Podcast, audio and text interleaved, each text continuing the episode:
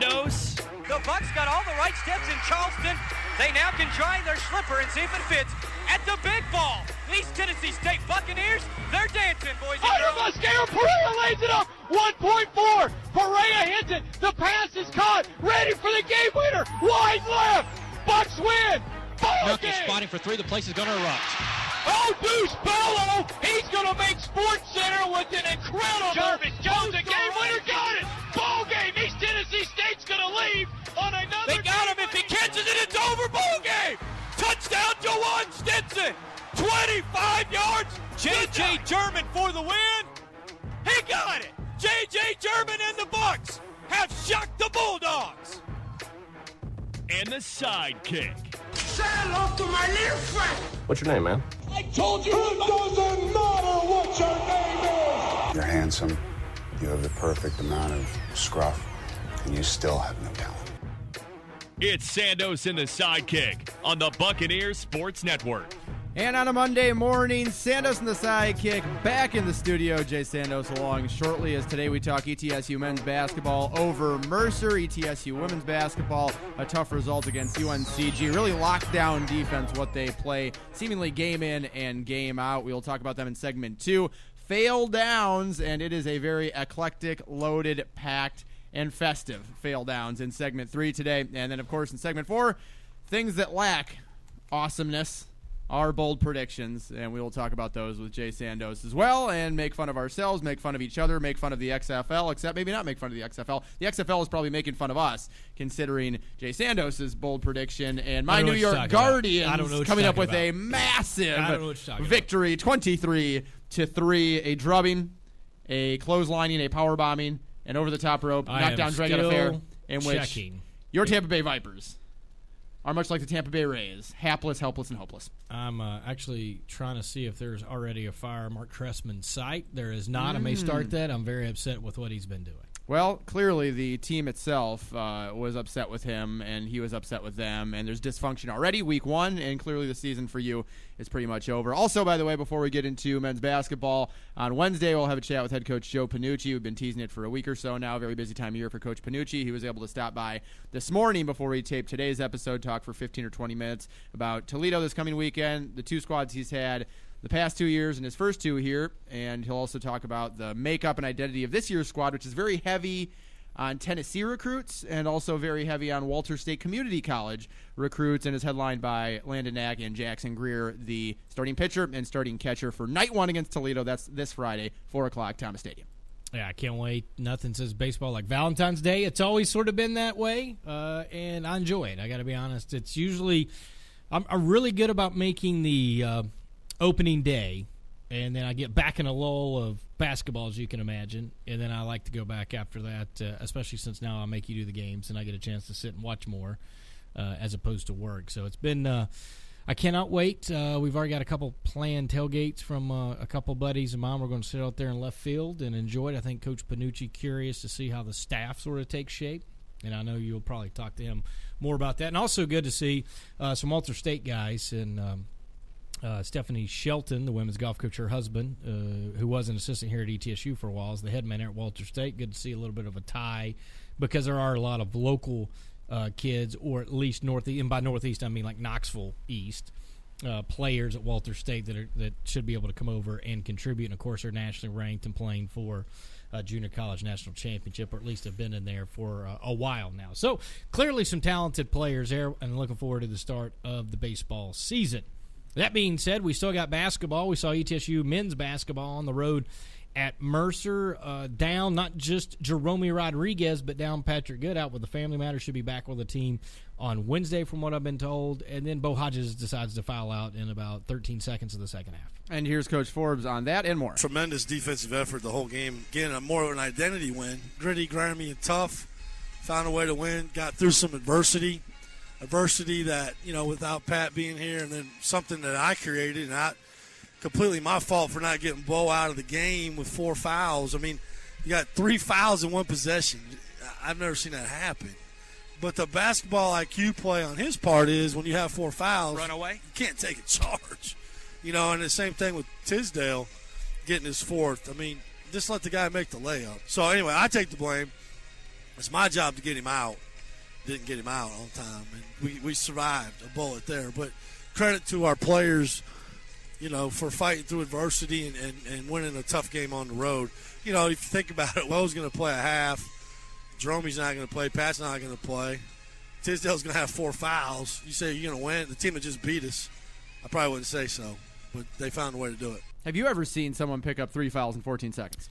Not n- not of a star caliber, if you will. I, I'm sure there's been a backup somewhere that's come in and just mauled people, and, or maybe take out the uh, hey, it's you know, ten seconds to go in the game and we need a foul lot. Like like legitimately in the game, 12 and a half to go. Something I've not, and I think the problem was when he picked up his fourth was the most questionable call of them all. The the other ones I, I didn't think were really that bad. I mean, you could argue, oh, was it, was it not? But I mean, the fourth one was the odd one because uh, Brett Smith uh, made the call. Coach Forbes lost his mind, and Brett makes a motion as if Bo hit him in the face. Coach is arguing with Brett. Then you could kind of see everyone kind of motioning to Coach. There's four fouls. And then he turns around and he yells for Tisdale. Tisdale gets up, and then they realize he's got four fouls. So they got to tell him to sit down. And then I think, you know, they still had three timeouts. I'm, I'm wondering, you know, hindsight, whatever, if they shouldn't have just screamed for a timeout to figure it out. When they finally got Vonnie to the table, the ball had been inbounded. And then Coach is right. From that point, it goes from the staff not being able to get him out to Hodges knowing that they're going to go at you with four fouls. Plus, you just picked up two. Plus, they've not gone your way and he steps up to take a charge, which is at best a 50 50 play regardless. You're also dealing with the weird block charge arc that he was in.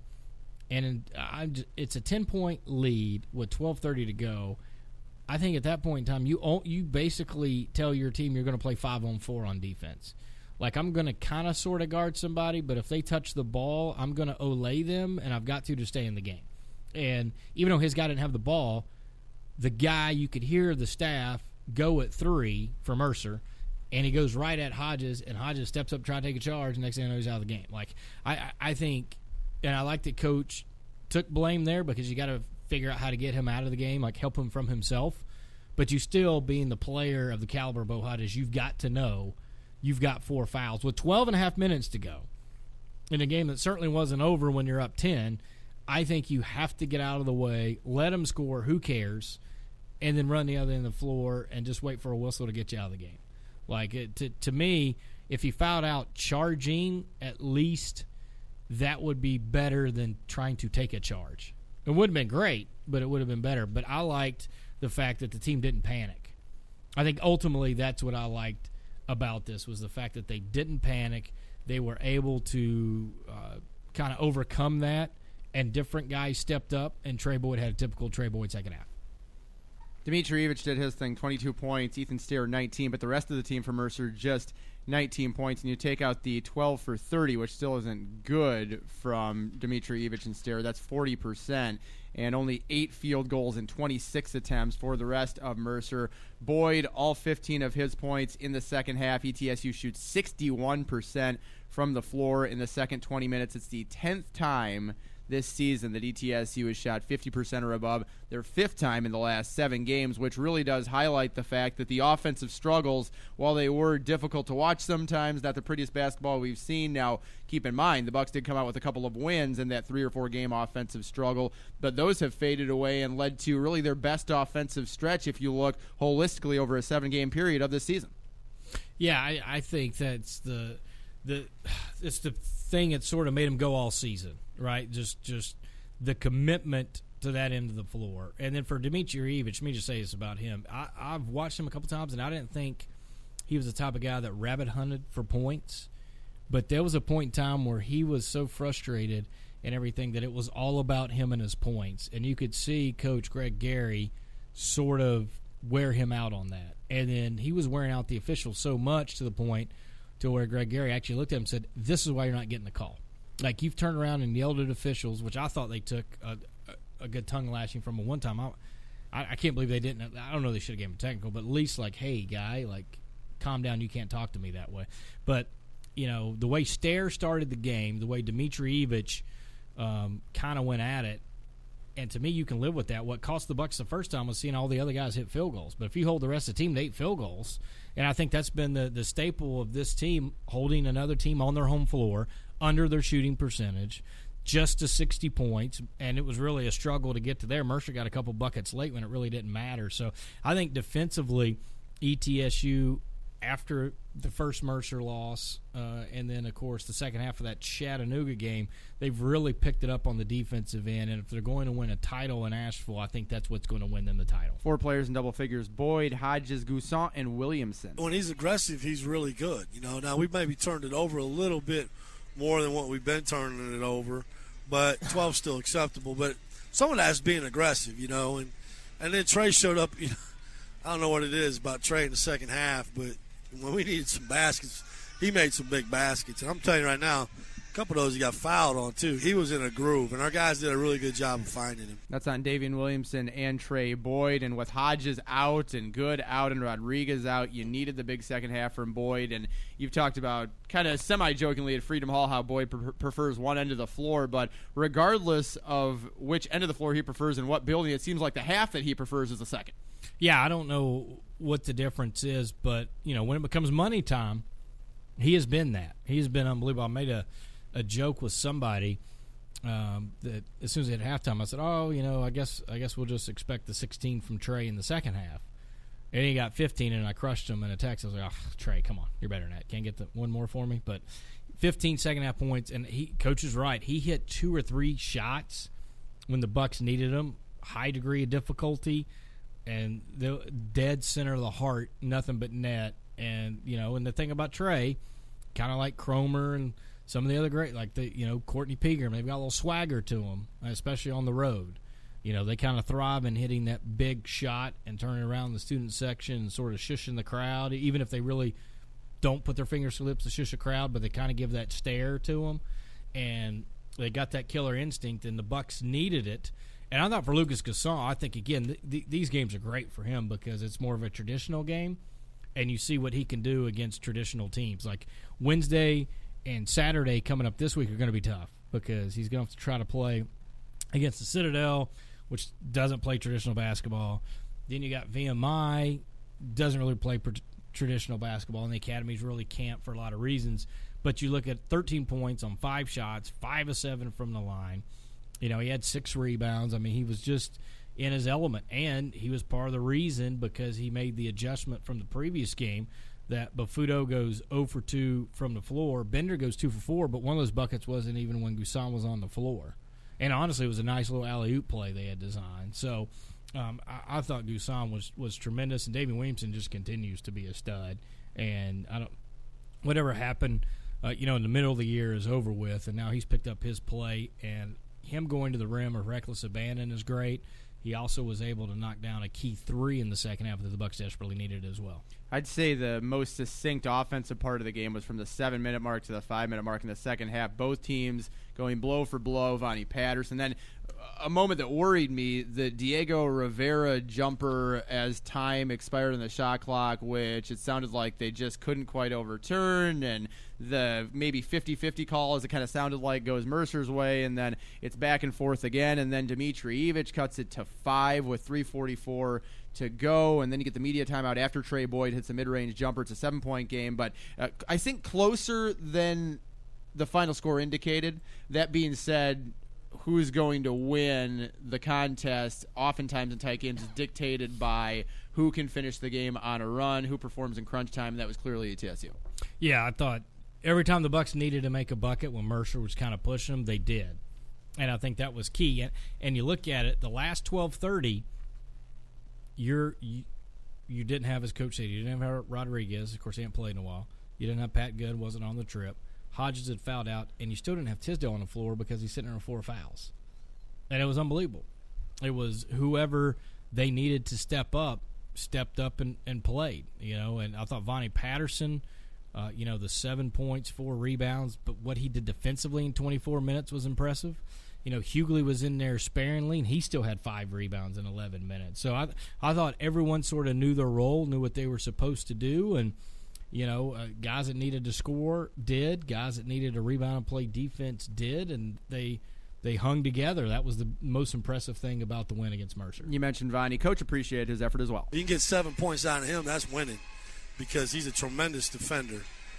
The key to um, Bender and Bafuto had five points and had what 23 at our place. There, there's a lot of the game right there too. So a little bit on Viney and how he changed the game, and then the fact that the bigs, like we discussed on Friday, and then you talked a little bit about earlier in this show, really weren't as effective as they were when Mercer came in here and won 71 to 55 at Freedom Hall. Uh, what is now, I think, what 12, 13 day uh, game days ago, excuse me. Um, you look at the numbers, and, and you mentioned it. I mean, the Bucks played eight players. They're without Good, without Rodriguez, then without Hodges in the last 12 minutes. You're down to seven. Charlie Weber only played five, so that puts you at six. And then Tisdale's got four fouls. That would take like kind of half a guy. So five, five and a half guys down the stretch, but they still managed to find a way. And I don't think you or me had any doubt that the result would go this way. Did a little bit creep in maybe when that Diego Rivera jump shot went in and it was upheld on replay. Okay, sure, uh, maybe. Uh, but that being said, uh, when we entered the contest and the conviction in Steve Forbes' voice post game Wednesday, I thought this would be a lot more one sided of a game, but regardless, how you get the win is how you get it, and it is redemption, revenge, whatever you want to call it. 39 minutes for Trey Boyd. That's, uh, I believe, a career high for him. And then I thought the 34 minutes for Lucas N'Guessan. You know, that's usually, that's a high number for him, you know, and uh, shows you what good a shape he's in. I mean, both those guys didn't really waver. 37 minutes for Daivien Williamson, a guard, point guard especially. You're not really you know, I know coach likes to rotate those guys in. It's above his normal minutes played, but you expect a point guard to be able to go. But Trey really, you know, is kind of hanging around that, that 28, 30 minutes, give or take, average, I believe, on the season going into that game. He got 39 in. And so when guys needed to play more extended minutes, and Trey Boyd had to know, especially with the foul out, he wasn't going to get much of a breather at that point in time. And Lucas N'Guessan knew he was just getting a couple of breathers. You know, there was one time – where uh, there wasn't Hughley or N'Guessan on the floor, and and you're sitting there looking about how small could you go, and ETSU was able to do so. So I thought again, just outstanding effort, free throw shooting, 20 of 28. Here's another thing: they forced 16 turnovers in the contest off 10 steals. And eight of those steals were guys literally just putting a hand up in the passing lane, not even looking at the ball and just being in the right spot and Mercer kind of blindly catching and throwing and hitting the defender's hands. And I think, if nothing else, that gave confidence to ETSU to continue just to sort of put their hands up in the passing lane. And I hope that continues because those were cheap steals where guys weren't gambling. They weren't uh, deflecting a ball away while guys dribbling. It's just while the ball's in transit. They're, you know, sort of how you're supposed to stay between ball and man, right? And they just held their arm out, ball hit their arm, and boom, they went the other way. So I'm kind of hoping that ETSU does more of that. It was a career high in minutes for Trey Boyd, 39. Also a career high in minutes for Lucas N'Guessan with those 34. And what's kind of lost in our conversations over the last three or four weeks because he's just been so consistent, maybe not spectacular, but consistent. Lucas N'Guessan had four double figure games in his first, what, 15 or so? The last eight he's been in double figures, eight straight, and he's 15 of his last 19 from the floor in the last three. We know he's a high percentage shooter, but over the last three games, with the 15 makes and 19 attempts, 71%, 86%, and then 80% against Mercer from the field, that's taking things kind of to a whole nother level. And he also had five free throw conversions, tied for second most on the year.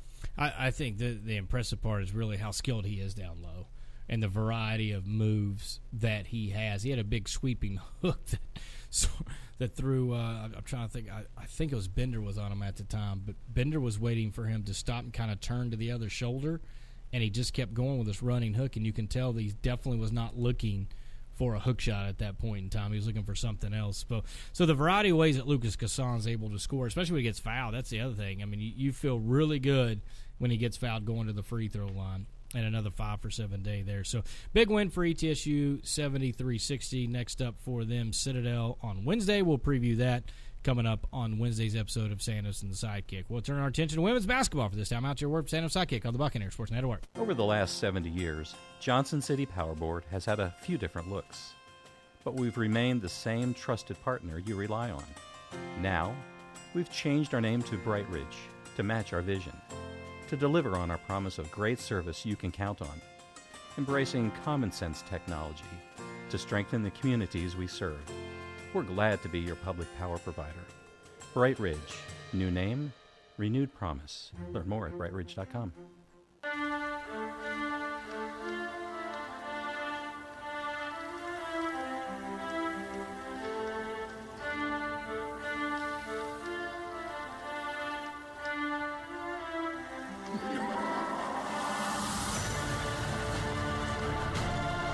And the sidekick back with you, talking ETSU women's basketball. They were in Brooks Gym, the second of two home games against the Carolina schools. They defeated West Carolina on Thursday, took on North Carolina Greensboro on Saturday, and I don't know what it is about the first quarter against the Spartans, but the Bucks, I, the the minus for two games in the first quarter is plentiful and it was again 18 to 7 start of the game and etsu uh, had a hard time recovering from that Yeah, let's just be very perfectly honest and clear about it. Not gloss over the second quarter either. 11 to 4, UNCG outscored the Bucks. It was 29 to 11 at the half, and three of those points were for Micah Sheets as time expired, banking in a three from 25 feet from the left wing in the second quarter. So without that, it would have been 11 to 1 and eight points at the half. Needless to say, the offense was really, really struggling. They went over 14 minutes without a field goal and over 12 minutes without a point. So when you have the kind of defensive team across from UNCG that you do, and you know they're going to be able to take away a lot of your top options, and we've known for quite some time that Micah Sheets, her Achilles heel tends to be long athletic teams, and even though UNCG was missing one of their longer, more athletic players, and Aja Boyd, uh, she was a late scratch, and all I was able to glean from it, I went up to their coaching staff and said, uh, "Injury, illness," and they said, "Yeah."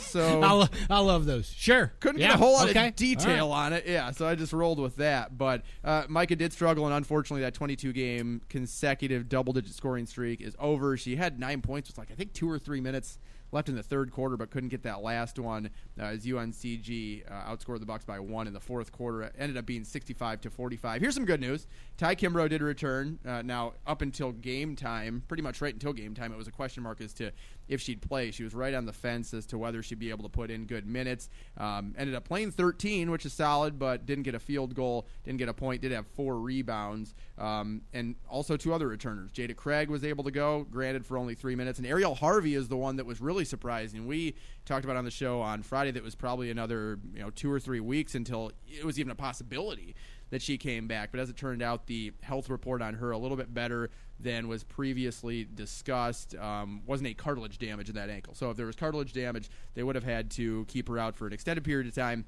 She's able to return eight minutes, but again, the three that came back, zero combined points, 0 of three from the field. The only bench points the Bucks got were from Sierra Purdue with two. Another good day for Elise Stafford. You know, six of eleven. She, she's from starting to believe. I mean, you're, you're watching that, but it it seems like again, I'm back in the studio or listening in from the side. It Mm-hmm. seems like she's starting to figure out how good she can be. Yeah, no, I, I think you're you're right on. 18 points, nine rebounds, and so she averages what 23 and a half for the week, and seven rebounds per game as well for the week. So uh, she, that's the message they've been trying to get through to her. Is when you're in the gym, more often than not, you're going to be able to get whatever you want, especially when you're shooting it the way that you are over the last number of games. Now, this is where I give her the most credit. She missed some threes badly in that first half. And of course, the whole team was struggling. It's not just on her that they only scored 11 points in the first half, but she missed some threes badly. And she came out in the second half with a renewed sense of belief. Rather than having that break her, she still was solid throughout the rest of the first half after those bad misses and throughout the second half. So she showed up. Unfortunately, uh, the Bucks didn't get much from Shania Jackson. Again, we talked about a couple early fouls, you know, and that's really the big thing for Shania. If she can stay out of foul trouble off the bench and on the floor, that will be good news for her and the Bucks. Wasn't able to do that on Saturday. Nailed the Friday preview where I said, you know, if you could just take Boyd, Twitty or Solomon out of the game, you're fine. Boyd, Literally. but Boyd Literally. literally. didn't play, and I'm like, you know, because if you do that and you just hold them to, you know, ho hum games, you're fine. What I didn't know was Solomon and Twitty were going to go for 43. 29 by Solomon and, And they had 19 19 rebounds, rebounds. Yeah, so glad to see my scouting report was uh, spot on. I know we've been bad at bold predictions, but I couldn't have been more off uh, on that. Now, again, I, I think admittedly so. If you, if you would have said Solomon's going to have about 30, then I would have said, yeah, it doesn't really matter what anybody else does. But I really felt like, you know, if Twitty and Solomon combined for maybe 14 each, and they're at 28, okay, now you got a, a good opportunity with no Boyd. Again, didn't know Boyd was, wasn't going to play, but it didn't matter. UNCG comes out and uh, really jumps out on top of ETSU and took the wind out of the sails. Something we very briefly mentioned on Friday, you know, Solomon was really struggling coming into this game. You know, she leads the conference in scoring overall, but in league play she was 13th. And her three-point percentage had dropped from 43% on the year, really good shooter, right? 43% to 33%. And now you got to be really, really struggling this late in the season to fall 10% in the three point mark over a five or six game span since ETSU had played UNCG last. She was two of her last 29, and I half jokingly, half painfully said to Coach Ezell after the game, just your luck. She goes two for 29 coming into the game, and her previous 29 three point attempts goes four for nine against you, and also then five for six from the free throw line, 10 of 18 from the floor, and that 29.6 rebound affair. Probably going to be the Southern Conference Player of the Week, unfortunately for Elise Stafford, because she also scored 24, did Solomon, the previous game against uh, Chattanooga, I believe it was, or was it Samford? I can't remember which one. They lost that game, uh, but so one and one on the week. ETSU one on one with Lee Stafford, who's probably the other in the running for the SoCon Player of the Week. Both very good weeks. Now Stafford shot at like 61%, while Solomon wasn't quite that from the floor. Um, and Stafford, you know, now fifth in uh, ETSU history in three pointers made in a game with a six that she made against Western Carolina. But two really good players. Fun to see them go back and forth. And unfortunately for the Bucks, I could hear Brittney Ezell when the gym got really quiet when Dean Solomon would put up a three, and she was just going, "Whap, whap." She knew they were in. She absolutely knew. She saw the look in Solomon's eyes. She's been around her for quite some time, seen her in the league, and she's Nadine Solomon really wreaked havoc on a lot of the league. So it seemed like Brittney Ezell knew it. Seemed like a lot of the gym knew it. When that ball went in the air, you're just holding your breath, praying it wouldn't go in. But when she is on like that, it's really tough to beat UNCG, especially considering they're allowing 54 points per game. And she's now six for 14 on the season from three against ETSU, so Hmm. 43% for. For some reason, she was just one of five. I don't know why I had it in my head. I thought she had hit. I thought she was four for nine against the Bucks in that first game, but obviously very wrong as I went back and just checked that out. I, I, I thought that was the second game in a row she went four for nine. But needless to say, she was incredible and uh, set the tone. And ETSU just shot 34%, just 24% from three, the 20 turnovers. You know, they actually won the rebounding game, which I, I you know, which is Big a pretty, positive. I was going to say, especially considering the type of rebounders that Greensboro usually has. But just the six assists, I think Coach said so much in the post game, if I remember correctly, talking to you before we took the air, that she was disappointed on the six assist number for ETSU. Well, and it's so strange because you come off a game against Western Carolina in which you have the third highest assist to field goal percentage ratio in the Brittney Ezell era. So seven years, and you get 17 assists on 23 field goals against Western Carolina Thursday.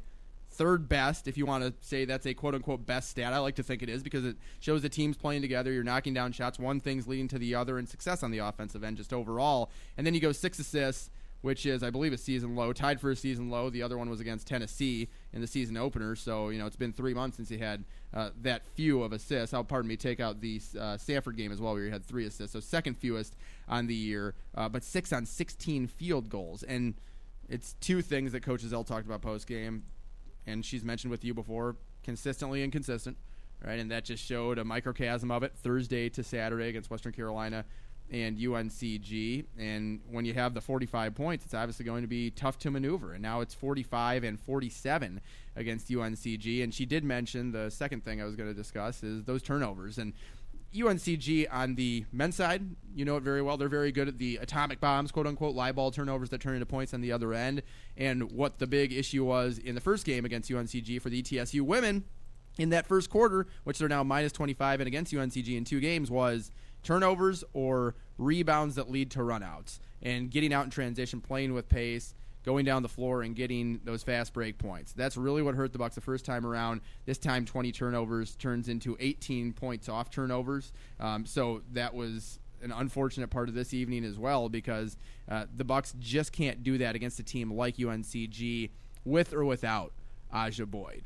You needed to stop Solomon and Twitty. Sure, there's that but you also couldn't commit as many turnovers as you did and allow those to be successes on the other end for UNCG. And, you know, it's the same song and dance for the Spartans. The beat goes on because that's how they win games. And going into the game, I was kind of worried that it, this would be a lot like that first game just because UNCG's so good at what they do and it's not to say the Bucks you know with the tweak here tweak there couldn't have been competitive in this game um, but the Spartans just have a conviction about them on the defensive end, and that's what you know Coach Forbes talks about with the men's side.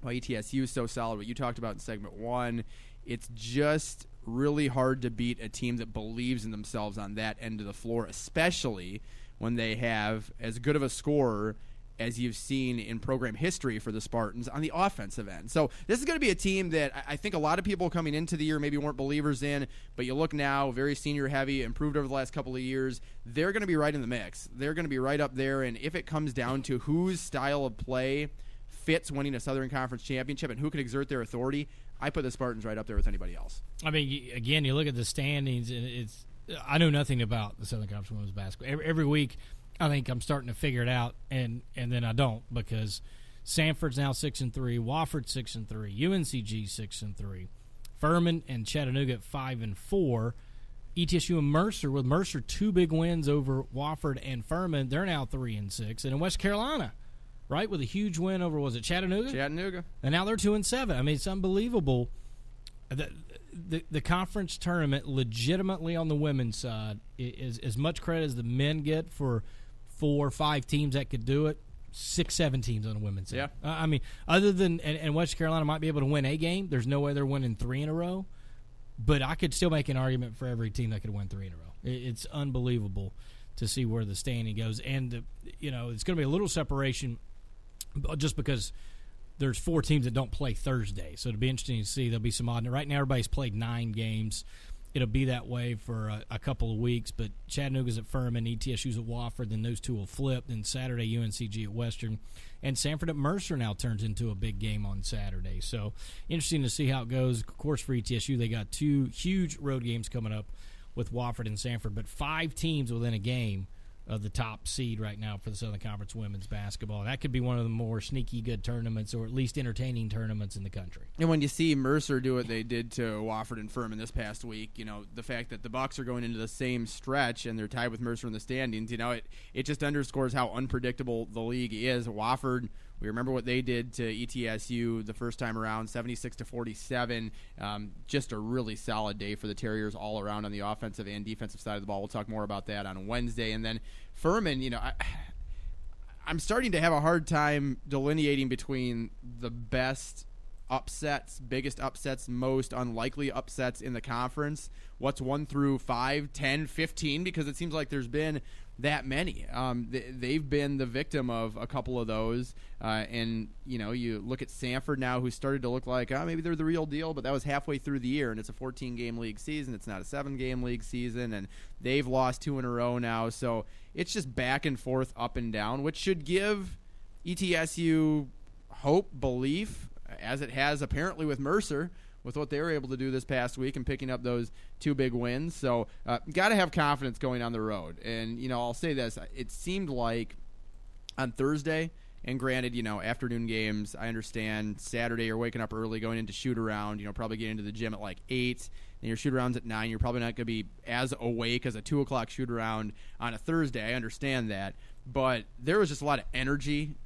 There was a lot of uh, passion, it seemed like, and, and it didn't seem like anything was going to bring ETSU down on Thursday.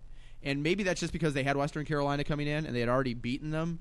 But I think a lot of this team is confidence and is going in knowing that you can do what Coach Ezell and the coaching staff believe you can do, you know, because they think this team is really solid, and, and, I do too. You know, Micah Sheets, Elise Stafford, Ty Kimbrough, Shania Jackson, and then throwing Kaya Upton. When, when, you've got all five of those players at their best, and the problem is you got to get them at their best on the same day. But when you do that, they're as good as any team in this league. The problem is there's not a lot of room for error. And when you don't have one or two of those players, and definitely not three of those players, as we've seen in the stats throughout the year, when you don't have one, two, or three of them all on the same page, all working together, all playing their best, all fluidly moving around the court and uh, going towards the rim and playing off each other, then it's a struggle. So whatever they have to do over the next couple of days to go into this road trip to Wofford and Furman and be on that same page is what they have to do. Otherwise, as we saw with Wofford at Brooks Gym earlier this year in that 29 point loss, and even a couple days earlier with uh, Furman. Now, granted, that game was a lot closer, not nearly as lopsided as the 19 point final indicates, but we know what can happen if the Bucks are operating independently. They got to come together as a team, like they did against Western Carolina with those 17 assists on 23 field goals. It'll be interesting to see how it goes. If they can stay healthy, hit some shots in Asheville, right? Never know. The Bucks have had a couple of runs under Coach Ezell, gotten to the title games. Haven't won one, but gotten a couple title games.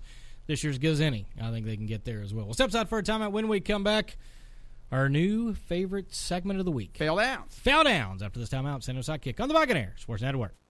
Life is all about perfect pairings sweet and salty, naughty and nice, hot and cold. Well, add instant and jackpot to the list because that's what you'll get when you add Quick Cash to your next Tennessee Cash play. Quick Cash is a simple way to turn one game into two. With Quick Cash, you'll have a chance to win up to $500 instantly right there at the register. Plus, you'll still have a chance to win the Tennessee Cash drawing later.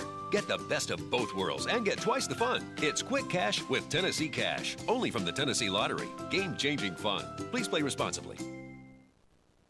One, two, three. Fail. One, two, three. Fail. One, two, three. Fail. One, two, three. Fail down. One, two, three. Fail. One, two, three. Fail. One, two, three. Fail. One, two, three. Fail down. Fail down. Fail down. Fail. Fail. Fail down. Fail down.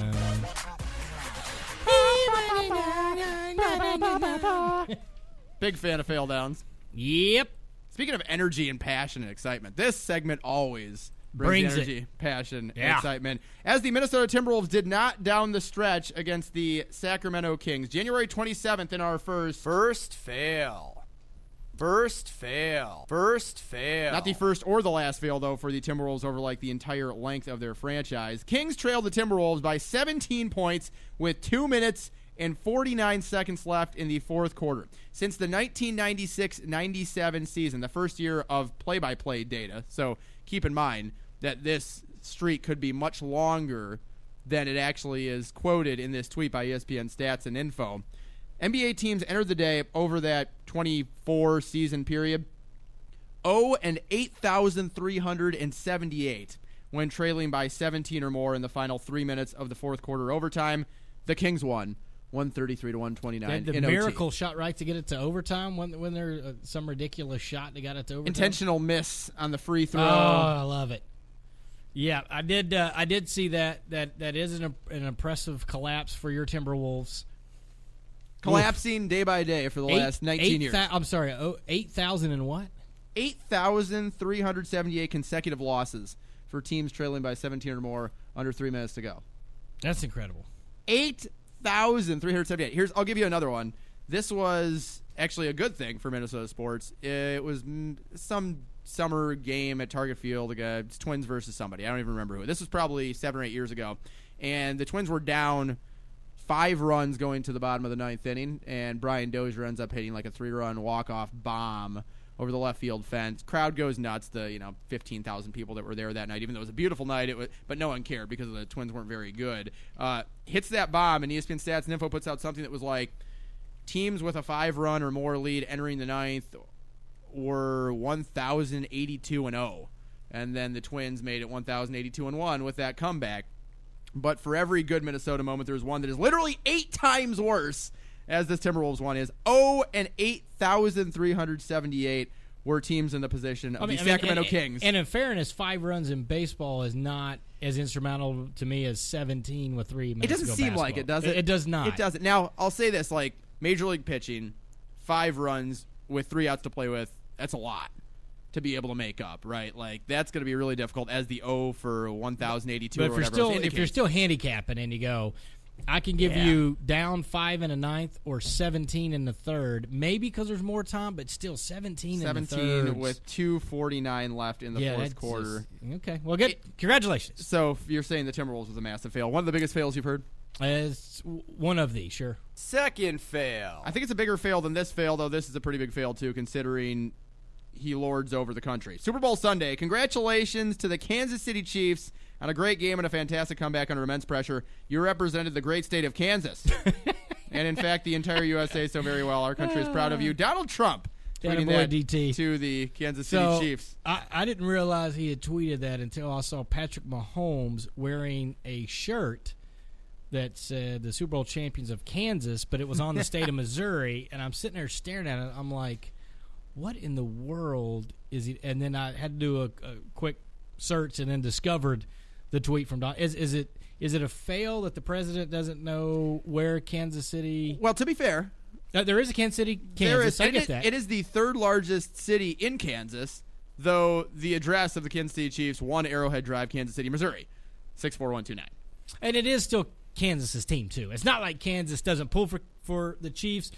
It it is quite comical though that that's sort of how that broke down. And he did say, in fact, the entire USA is very proud of you as well. So he did cover himself a little bit by saying, eh, just in case on the off chance that Kansas City happens to be in a different state, in Missouri, in Nebraska, in Oklahoma, wherever, uh, I'm just going to go ahead and throw the entire USA out there. And I will say this it is true. They did represent the USA very, very well in their 21 point over the last six minutes and 30 seconds of football, uh, as they did. I will say this, too. I've been to Kansas City, both Kansas and Missouri. You cross over from Missouri to Kansas, and it is quite frightening.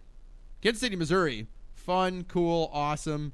Kansas City, Kansas, just a little bit different. So uh, I would stick to the Missouri side if I were President Trump, if I were the Kansas City Chiefs, and if I were anyone going to the area. Third fail. Mark Dantonio resigns from Michigan State as the head football coach about a week or so ago. I thought the timing just a little bit strange, and as it turns out, there was a little bit more to the story that I'll let you fill in.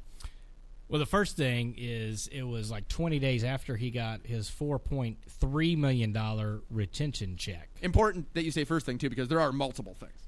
The next thing that we found out was an hour before that, one of his assistants had turned him over for multiple, not just violations NCAA, but went to the moral standards of players that he didn't uh, openly knew there was some sexual misconduct. They told him not to take him. The school didn't want to take him. He took him, and guess what?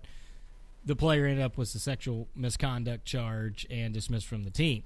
And then the third thing is it's one day before signing day like you had no idea the old and, and I don't want to make fun of this uh the old situation where it's I want to be with my family. And I get that. It happens. There are people and sometimes it hit people at different times. But I find it odd. It was Convenient o- it was only after the 4.3 million dollars was paid and also 1 hour after all the allegations came out. And Antonio just, you know what? I'm just going to the house. I'm guessing he is not going to pay back any of that money. I'm guessing.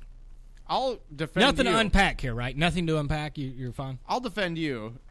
Even the CBS Sports article that does come off written, much like just a news reporting piece, not an op ed, not opinion based in any way. The decision to step down comes at an interesting time. Dantonio is the subject of a lawsuit filed against the school by former Spartan staffer Curtis Blackwell, who is seeking more than five million. That's pretty close to I think the retention bonus that Mark Dantonio got, so maybe that could go to cover it. Five million in damages for wrongful termination. In the complaint, Blackwell alleges that Dantonio, who has spent 13 years at Michigan State, committed multiple NCAA recruiting violations. And I have seen multiple tweets from I don't know if it was parents or players that were committed to Michigan State. I know one for sure was a parent, and I saw a couple of others out there as well that were like, we kind of feel like we've gotten the rug pulled out from under us just a little bit. And I'm quite sure that Michigan State feels the same. I, I'm sure they do. And, and again, it's the nasty side of sort of college athletics because you can say, and, and people, let's get over it. You are, they're committed to the school. It shouldn't matter to the coaches. No, no, it, it does matter because the front door to the school is the coaching staff, right? And to, unless you grew up a lifelong Spartan fan, and if you did, you could care less if Coach Antonio is there or not. That being said, out of the 20 some guys I'm sure they signed, probably 15 of them were not growing up to be Spartan fans. They were trying to figure out the best fit, the best style. This is the coach that they felt comfortable with. The parents felt comfortable about sending their kids there, and then he pulls out from underneath them. So it's just. It, it seems a bit ridiculous, uh, and uh, you know I, I hate it for Michigan State. I'm Not really. guessing. Not really. Yeah, I was going to say. feel you're- that? You feel that? Yeah, the energy in the room certainly not of empathy from Jay Sandos. I'm guessing Michigan State even more upset now that four coaches have turned down the job in less than a week. Most recently, Cincinnati head coach Yeah, I saw that. Luke Fickell. No fickle. Not very fickle He's about that decision. about it. I knew you Clearly, Fourth fail. Uh, I'm sick to my stomach right now.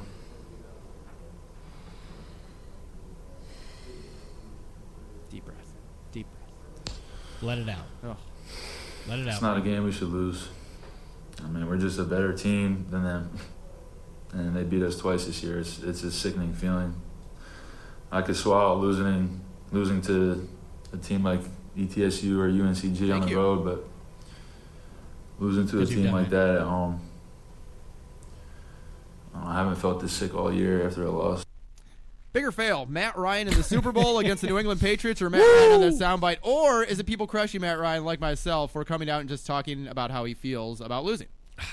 I, I mean, it's, it, obviously it's the the bite Matt Ryan, Chattanooga after two losses to Western, right? This is after the second loss Correct. to Western, and it's funny because you.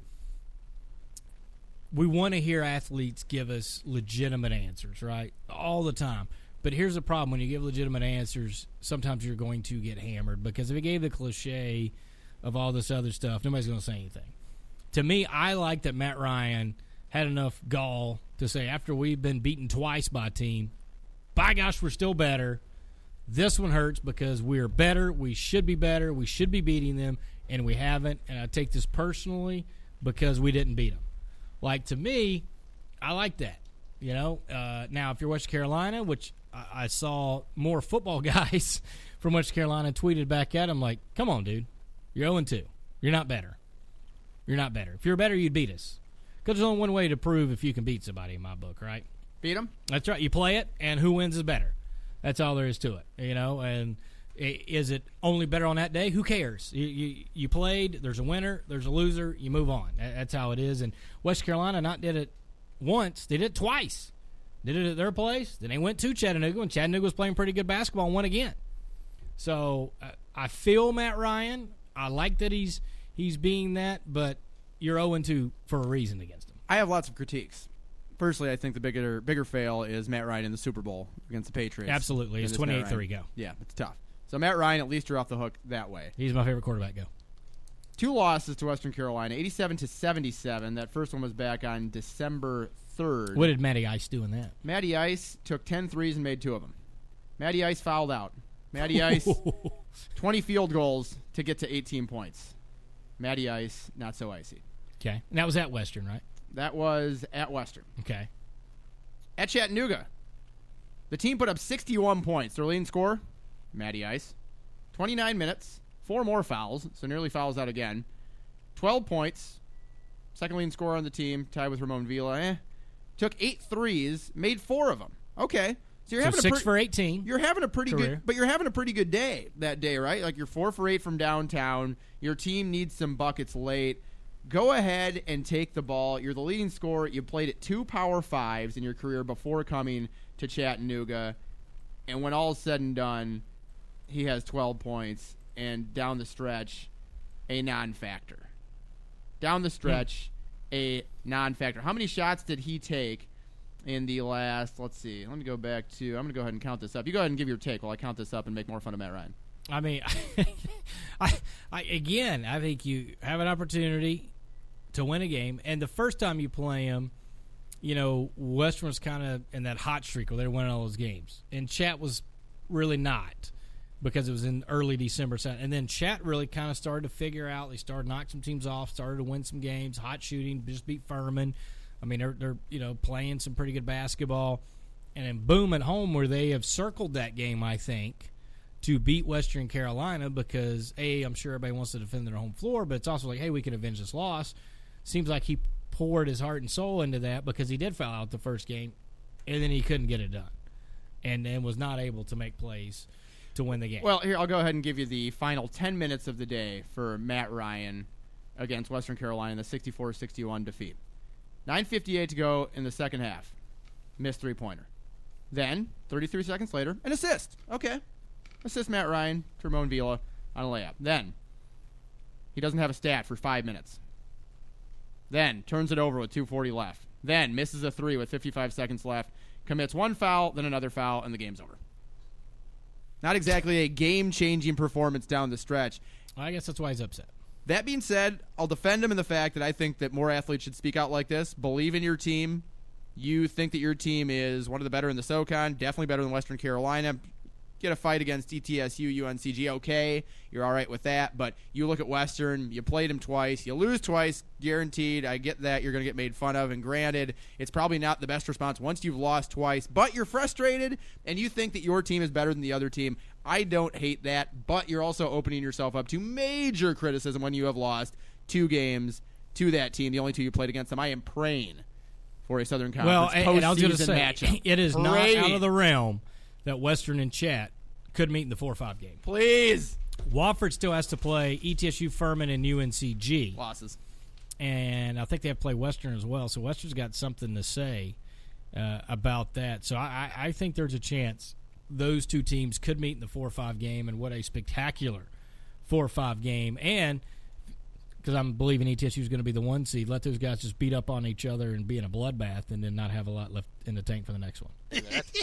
That's me after Chattanooga and Western Carolina fight it out, and Matt Ryan loses again to Western Carolina in the postseason tournament. Oh, then what would Season over. The trash talk that would be going back and forth during that would be. spe- That's Cannot exactly what wait. it would look like. All right, we'll do a bold, a very quick because we don't need to spend any more time than we have to on bold prediction recap right after this time out. Sando's Sidekick, Buccaneer Sports Network. An inside look at Buccaneer basketball is back this winter with the ETSU Radio Coaches Show. Monday nights all season long, Steve Forbes and Brittney Ezell join Voice of the Bucks Jay Sandos live from Wild Wing Cafe at 71 Wilson Avenue in downtown Johnson City. It's a 6 o'clock start as Forbes and Ezell field your questions, reflect on results, and preview upcoming action. The ETSU Radio Coaches Show every Wednesday at 6 right here on WXSM AM 640, The Sports Monster. Everyone in the stadium and across the NFL world is aware that quarterback Andrew Luck decided to retire.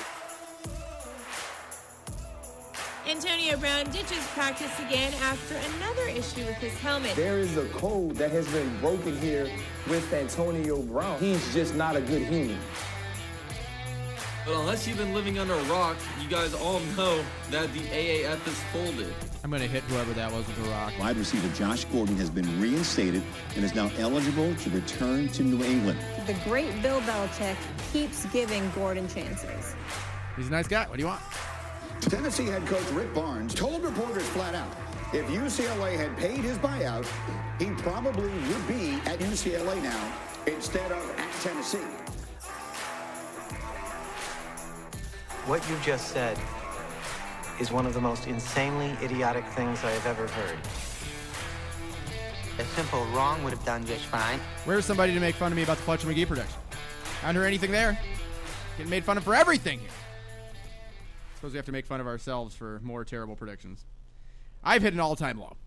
I'll just love say it right off the top of bold predictions recap from Friday's predictions. I said that Louisville and Virginia Nailed it. Would score under 90 combined, and not only that, ETSU men's basketball would score 90 or more. And so I doubled down, basically made a third prediction, and said the Bucks would score more than Louisville and Virginia combined, and both of those teams scored as much or more than the Bucks did on their own. 73 for Virginia, 80 for Louisville, the Bucks 73. I can't make fun of that because I took St. Mary's to upset Gonzaga and they lost by 30 on their home floor. Mm. Thirty. And the only thing I know for sure is that Gonzaga will throw the championship game to St. Mary's and lose by 30, and then Coach will do. Coach Few will do what he always does. Well, you know, we just had a bad scout because, you know, you've only beaten them by 60 combined in two games, and then somehow you forgot how to play them.